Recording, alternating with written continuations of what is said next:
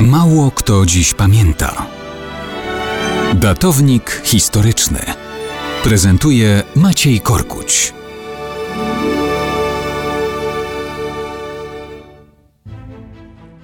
Marzec nam mija, a mało kto dziś pamięta, że w tym miesiącu Rosja mogła świętować równą 130. rocznicę urodzin Wiaczesława Michajłowicza Skriabina.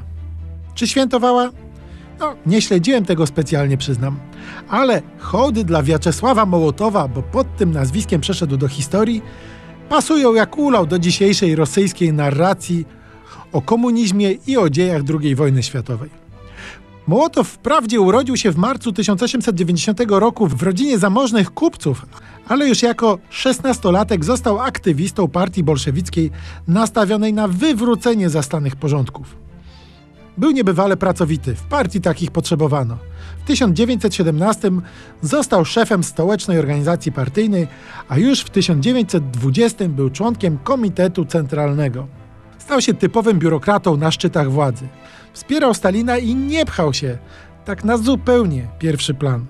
Trocki nazywał go z nienawiścią kamienną i tutaj padała rosyjska nazwa ludzkiego siedzenia.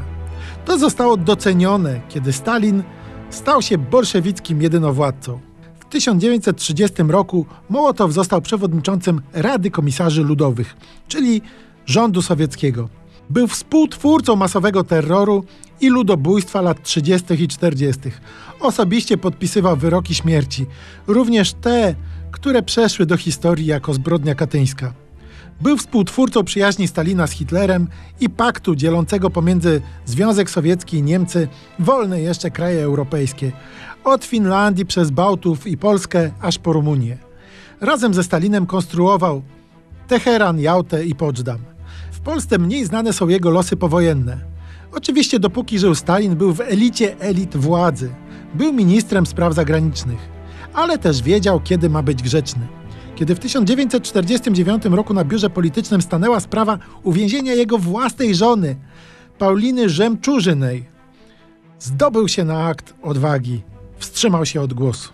Ale zaraz potem wycofał nawet to wstrzymanie od głosu i grzecznie głosował razem ze wszystkimi. Z Chruszczowem po próbach współpracy był w konflikcie. Wydalono go z partii, ale po latach przywrócono. Zmarł sobie w Moskwie już za Gorbaczowa w 1986 roku.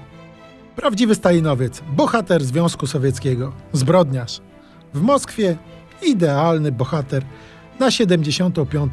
rocznicę Wielkiej Pobiedy.